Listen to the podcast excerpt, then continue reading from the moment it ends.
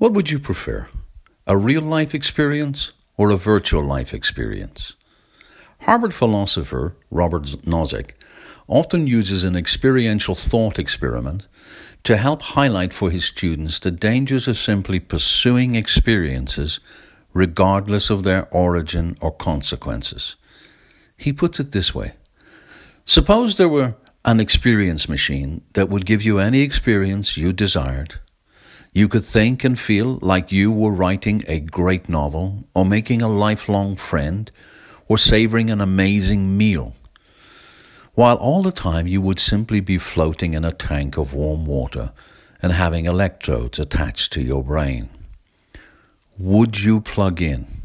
After all, what else matters more to us than how our lives feel on the inside? Nozick answers his own question by raising three objections. Firstly, he says, as human beings, we are hardwired to want to do certain things and not just experience them. Secondly, as human beings, we all at heart want to be a certain kind of person and not just feel like a certain kind of person.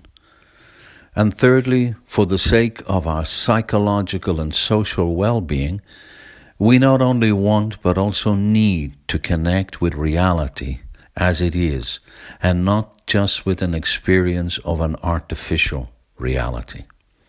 An Old Testament prophet once put it this way This is the day that God has made. I will be glad and rejoice in it.